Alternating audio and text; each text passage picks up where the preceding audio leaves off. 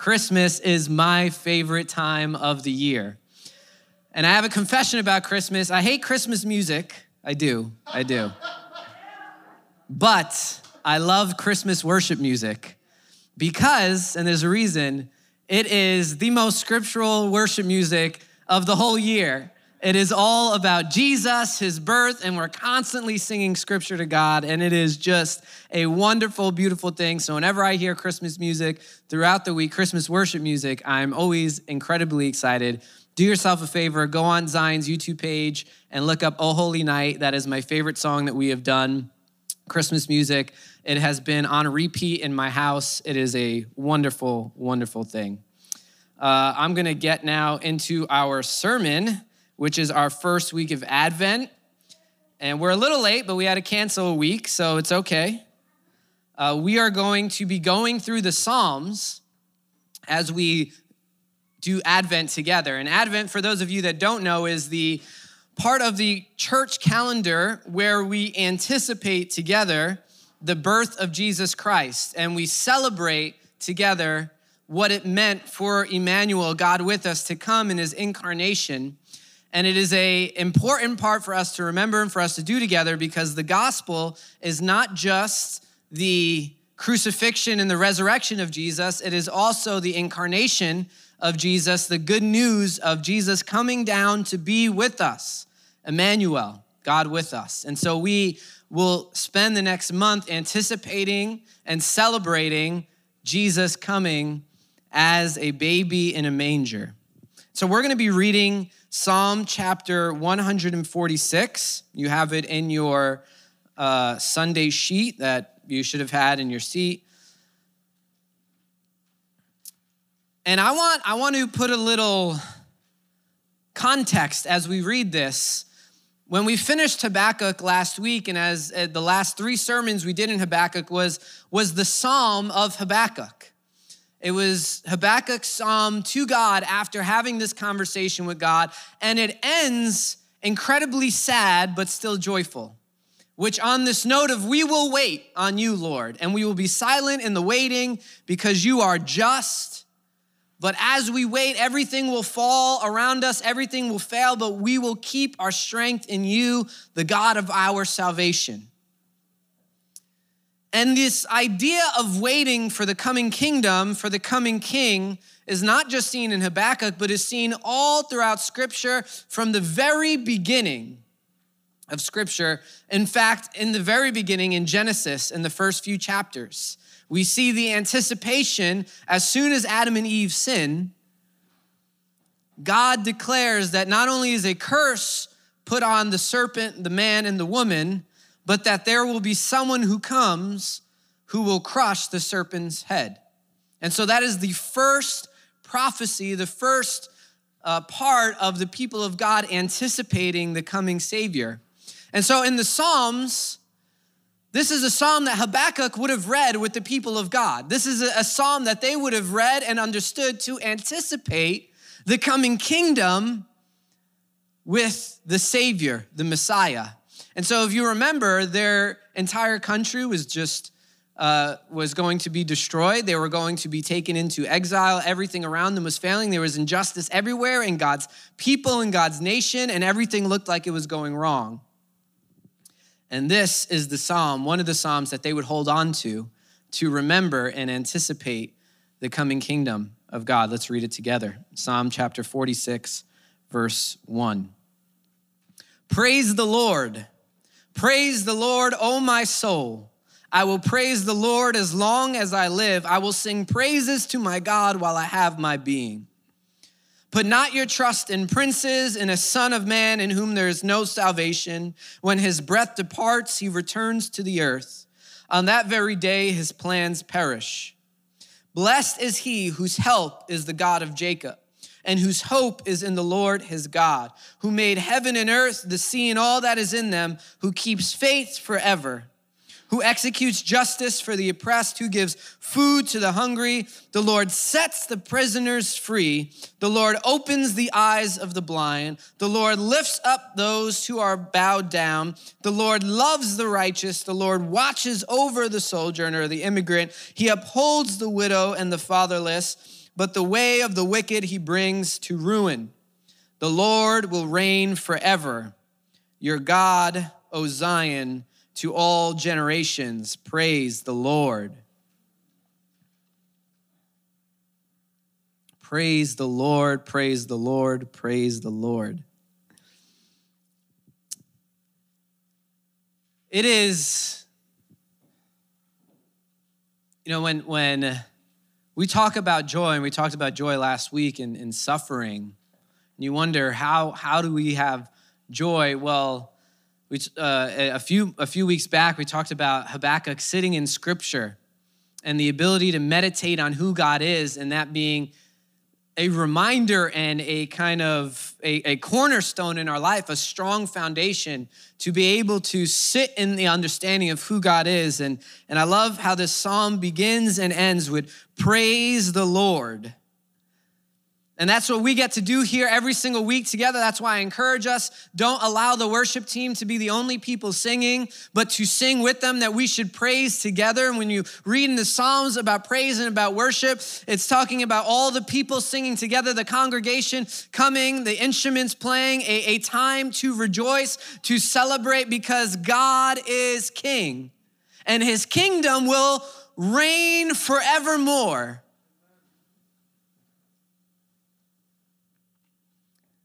But in the time of Israel, they would look around with a prophecy like this and an understanding of God's kingdom and who God was, and they would see Babylon reigning, Assyria reigning, Rome reigning, and they would think, I cannot wait for the day that the kingdom of God comes and our promised king comes down.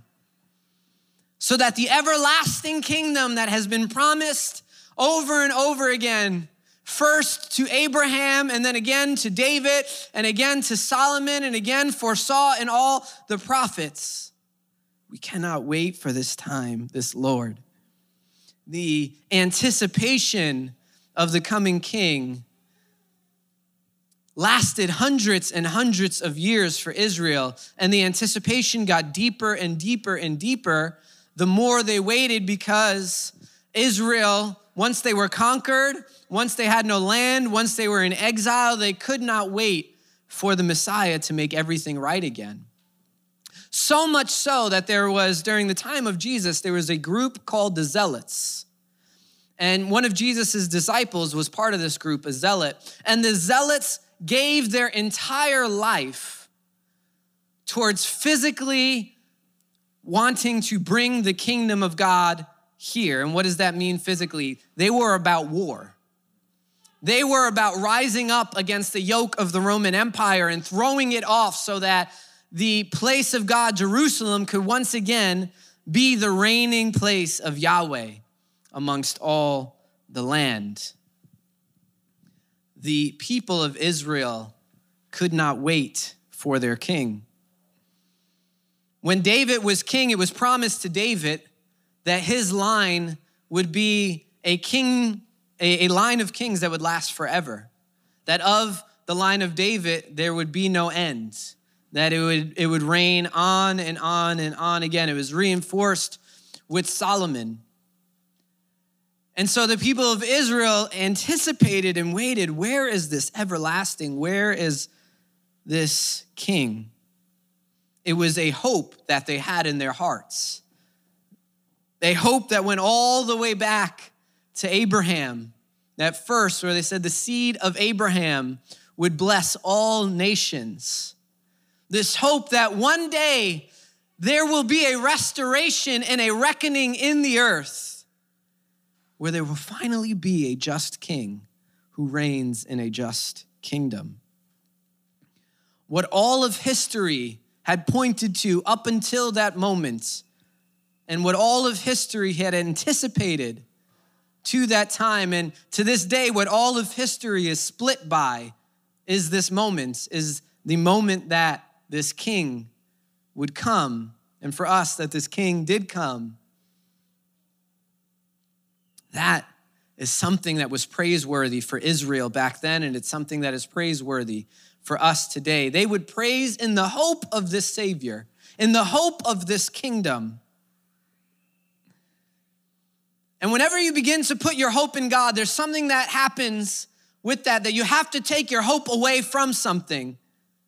When you orient your eyes towards Jesus, you have to move your eyes away from something else. One of my prayers for our church constantly when I pray for our church is that our eyes would be fixated on Christ. Because that would mean that our eyes would turn away from the other things in the world that would try to captivate our attention. Your greatest resource is not money. Your greatest resource is not your time. Your greatest resource is your attention. What do you give your attention to? What do you fixate your eyes unto? Where do you put the, the, the beholding of what you stare at day in and day out? What do you give yourself to? My prayer for our church is that we fixate our eyes on Jesus, that we keep our eyes on Christ. And in order for us to do that, we have to take our hope from everything else in the world and place it at the feet of Jesus. And the psalmist says here, such an incredible verse. He says, Put not your trust in princes, in a son of man in whom there is no salvation. When his breath departs, he returns to the earth, and on that very day his plans perish. See, human kings and leaders do not match up to our king, the King of kings and the Lord of lords. There's no real salvation in kings and kingdoms of the earth. See, history has proven over and over and over and over again that no kingdom will last. No king will rule forever There is no kingdom, there is no company, there is no nation, there is no dictator, there is no rich person that will live and rule forever and ever and ever and ever. It will not happen. But yet, we as a people, we constantly find ourselves putting our hope in humankind. If you look at the world around you, I've, I've talked about this before, but one of the one of the days this was most evident that not only Christians, but the, the country put its hope, its salvation, its, its care for the future in a human, in a, in a unjust place. Anything led by humans, anything done by humans will inherently be unjust because of sin and its permeation, not only individually, but systemically in all things that we do. But the day that this, I think, resonated most with me, and this is not a political statement, this is just an observation, was the day after the 2016 election in New York City. Now, if you remember the day after Trump got elected, obviously New York City is an incredibly liberal, progressive city. And so our city as a whole generally was not happy with the election. But the city was so unhappy. I'll never forget this. Walking around in the city the day after, the New York Times announced that Trump won the presidency, it was like a depression fell over the city. I don't know if anybody remembers it. Uh, walking around, one of my, uh, somebody I know, uh, had a, uh, a Trump hotel umbrella and didn't realize it was a little gloomy that day, was walking in the city with that umbrella, and they kept getting cursed out while they were walking to work. Like people would just stop them and be like, F you. And, and it, it was like, what is going on? And then when he got to work and closed his umbrella, he was like, oh, wrong umbrella to wear to you know go to work today. And there, there was a gloom that happened and a depression that kind of covered the city. And the reason why the depression covered the city is because every election cycle it happens we put our hope in a new electorate. We put our hope in a new president. We put our hope in a system we put our hope in our country. We put our hope in a person. And let's say the person doesn't win, like then, you know, the bipartisanship around that election kind of elevated to a new level in our country's history. And that day in New York, we saw where New Yorkers had put their hope in a human king. And New York was depressed. New York was weary. People walked around with a cloud, a heaviness on top of them. And whenever you do, I, I always love it uh, whenever someone is elected and somebody's happy that their person is elected, red or blue, uh, because then you know, you look at the approval ratings of any new president, and it's like, you know, between 50 and 60%. Everybody that voted for the president, even some independents, are happy, like things are going well. 100 days later, approval ratings just start to dip because everything that you hoped for in a person will not be actualized. No person is worth putting their hope in. And so when we put our hope in people, the reality of putting our hope in somebody begins to seep in and approval ratings begin to fall because everything we hoped for that person to do to save us from, to save this country from, to be able to accomplish, you realize they're not able to do it, or they lied to us, or everything that they said was just so that they can get elected, and it's just going to be the same old thing that is going to happen because it's a systemic issue. And so what happens is approval ratings begin to decline oh, as the longer the president stays in, the more the approval ratings start to go down. As people begin to realize my hope was misplaced in this person. Yet it's a trap that we fall into every single time, over and over and over again, because part of the human condition is we need to be saved. We want to be saved. We recognize there is evil in the world. There is something that is not quite right. Philosopher after philosopher has come up with different ways. Oh, this would be a utopian society. This would be the best. The, the, the free market and capitalism, uh, you, communism and, and Marxism, right? This is the way for utopian, but then you realize there's cracks in the system. My hope may be in this philosophy. My hope may be in this leader. My hope may be in this country. But guess what?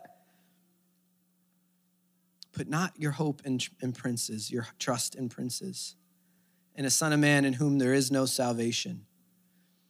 For when his breath departs, he returns to the earth, and on that very day his plans perish.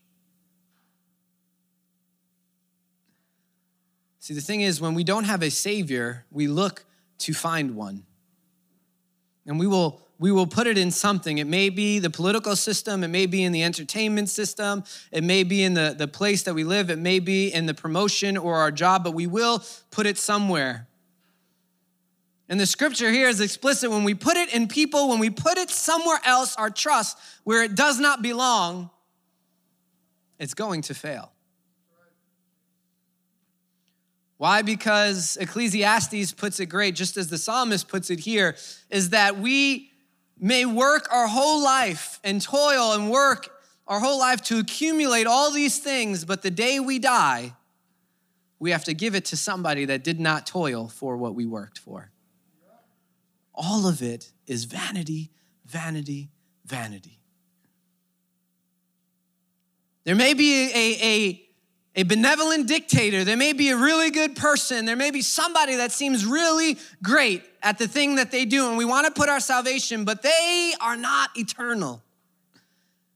And so, even the best king, even the best president, even the best dictator, even the best system, none of it is eternal. One day it will die. And with it, all its plans, all it has worked for, will die with it. And so will our hope for salvation.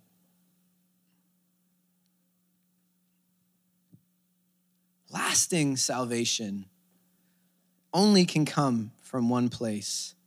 And so the psalmist says, Blessed is he whose help is the God of Jacob, whose hope is in the Lord his God, who made heaven and earth, the sea, and all that is in them, who keeps faith forever, who executes justice for the oppressed, who gives food to the hungry. See, we walk in the blessing of God when we put our hope in the right place when we put our trust in the right place, where our help and our hope come from God, we walk in blessing. Why?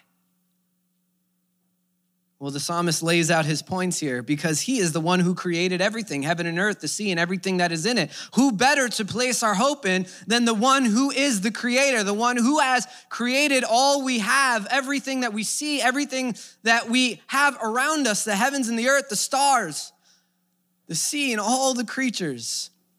If there's anyone that we can hope in, it is the eternal one who has created us. He keeps faith forever. Last week we talked about our faithfulness towards God, but here we see God's faithfulness towards us. See, in the script, in Revelation, it says, No one can snatch us out of the hand of God. That is a promise and something that I have held on to so often in my life that no matter what my circumstance or situations was looking like, I knew that I served a faithful God who keeps faith forever, who, when he made a promise in Abraham that his seed would bless all the earth, that he would stick to that promise and has done so. That in Jesus, all the earth has been blessed, the Gentiles and the Jews. That when he told the serpent, You may bruise his heel, but he will crush your head, he keeps faith forever, no matter how many thousands of years after it took. God made sure that he accomplished his plans. That when I think of eternal life and I think of being with Him forever and I think of what He has promised a reward in heaven for, I know that He keeps faith forever. See, the hope of the Christian is not wishful. The hope of the Christian is not, I hope I get some good presents on Christmas, but you don't know what's coming. The hope of the Christian is joyfully anticipating the promises of God, knowing that they will come to pass. Do you see the difference there? Hope in the Christian is not an if, it's more of a when. It is a knowing that God is going to um, see. I don't know the day I'm going to die and I'm going to receive my eternal reward. I don't know when Jesus is coming back. I don't know when I'm going to have my new body and walk on the new heavens and the new earth, but I know it will happen because God is a God who keeps faith forever. And it is not a question of, will you do this, Lord? It is a question of, when is it happening, Lord? He is the only true just judge. Verse 7 who executes justice for the oppressed, who gives food for the hungry. You know, a lot of times we like to over spiritualize these verses. And, and we would take this only into the spiritual world. And I think that's a lot of that that is that is a lot of Western Christianity that when we think of when I hear this verse often quoted, he who executes justice for the oppressed, who gives food to the hungry, we think of my spiritual oppression.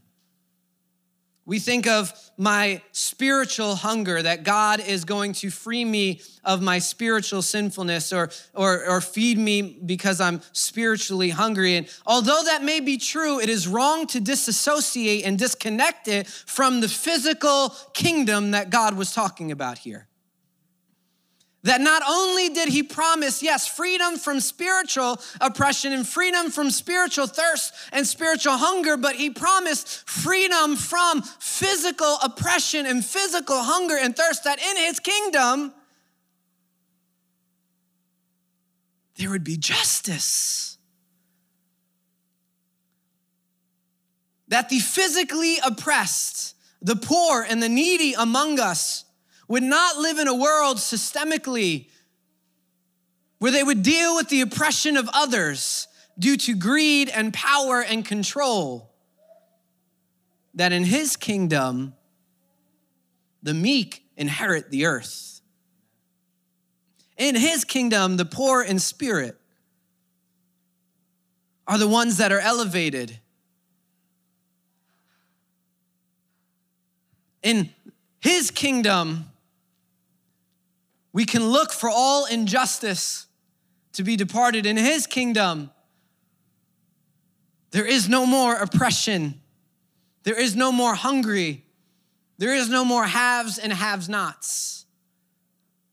It is not a zero sum game where there's a certain amount of resources and we're all competing for it. No, it is infinite beauty, infinite power, infinite presence, infinite glory because we cannot fathom the depths of who He is. You are blessed because your hope is not put to shame. You are blessed because where you put your trust, where you put your joy, where you put your hope will not be in something that will shame you in your future because it has not happened.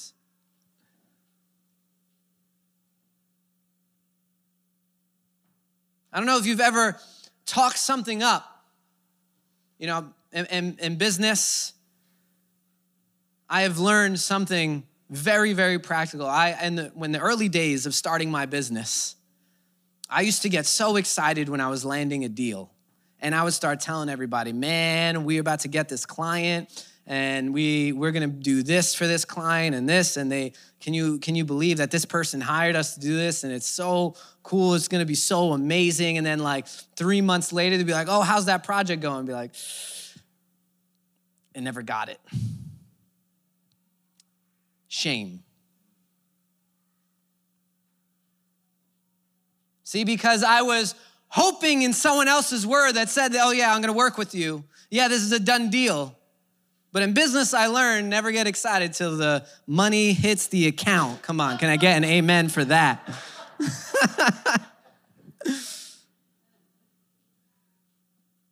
but that was that was a hope that shamed me. Because I hoped in somebody else's word that they were good for it. But when I put my hope in Christ, my hope is not put to shame because he is always good for his word. And so on Judgment Day, uh, in eternity, on the day of the Lord, I will not stand there shamed because what I had proclaimed and what I had preached and what I had said does not come to happen. No. I will stand there in God's glory, knowing that everywhere I put my hope, every time I trusted in Him, in my faithfulness towards Him, that He is the one who truly kept faith forever. And I am blessed, blessed, and blessed for that. See, the Messiah coming and his kingdom coming, he was the only one that can do this. He was the only one that could do what the psalmist was saying that he could set the prisoners free, that he can open the eyes of the blind, that he can lift up those who are bowed down, and he would love the righteous and watch over the immigrant to uphold the, in the, in the scriptures, it's the widow, because back then the, the, the family unit would be destroyed by war. There was constantly men going off to die. Today, the widow is the single mom. It's how the, the mom raises children by herself because the man has left, right? It is he upholds the single mom and the fatherless. But the way of the wicked he brings to ruin.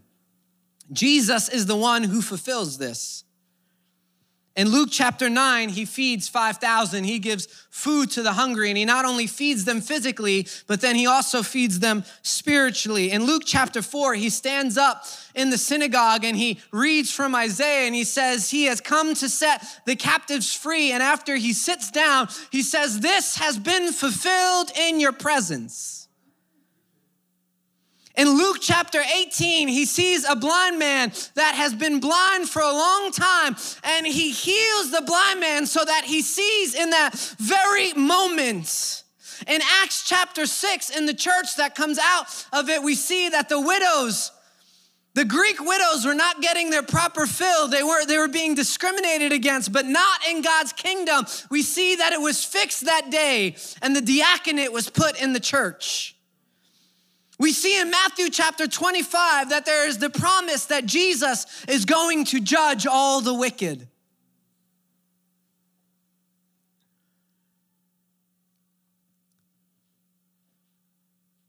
See, Jesus was the only one that can fulfill this and walk it out and, and be the one that when our hope is placed in Him, it has never failed because he is fully God and fully human, that he came Emmanuel. He didn't come riding a white horse and conquering armies. He wasn't born in the emperor's palace in Rome. He wasn't born with all the gold and the wealth in the world. He wasn't born in comfort. He was born in a manger. He was born humbly to a teenage bride. He was born in scandal. He had to flee in the womb while he was still in Mary's stomach to Egypt. And then out of Egypt, he was called back to Bethlehem, where he was rejected from every inn. He was rejected from every hotel so that he would be where it was there, there was dung filled, smelly manger where the animals were put. He was made poor so that we could be made rich. He was made lowly so that anybody lowly can come to him. He can lift up their head and say, You are my daughter. You are my son. Here is my inheritance. Here is my righteousness. Here is my mercy and my grace and my wisdom. It's yours. See, the Messiah was the only one that could fulfill. And Israel anticipated, sat fervently waiting for hundreds of years, from even the times of Abraham, thousands of years. When will you come? When is the promised Savior going to come? And today we get to celebrate his kingdom that lasts forever. That every single time we baptize somebody, we are proclaiming that the kingdom of God is taking ground here on earth. And every single time we love someone who is our enemy, every single time we care for someone who is poor, every single time we, we, we see justice in the land when injustice has been done to us, whenever we forgive someone who has wronged us, what has happened? We are proclaiming the kingdom of God and the just king on earth as it is in heaven. This is good news that for all generations there will be no end to his kingdom. Their anticipation and our celebration. Can you stand with me?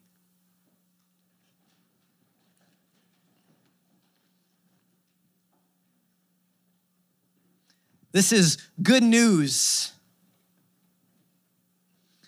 let me tell you something, church. If they praise God before any of this happened, then we can praise God today because Jesus has come. If they got joyful of David, danced so crazily that everybody was scandalized by how he danced, come on. We're not so Pentecostal that we don't let anybody dance up in this place. If they shouted for joy in the Psalms, and they had corruptible kings, and we can shout for joy now because we have the incorruptible king that we serve.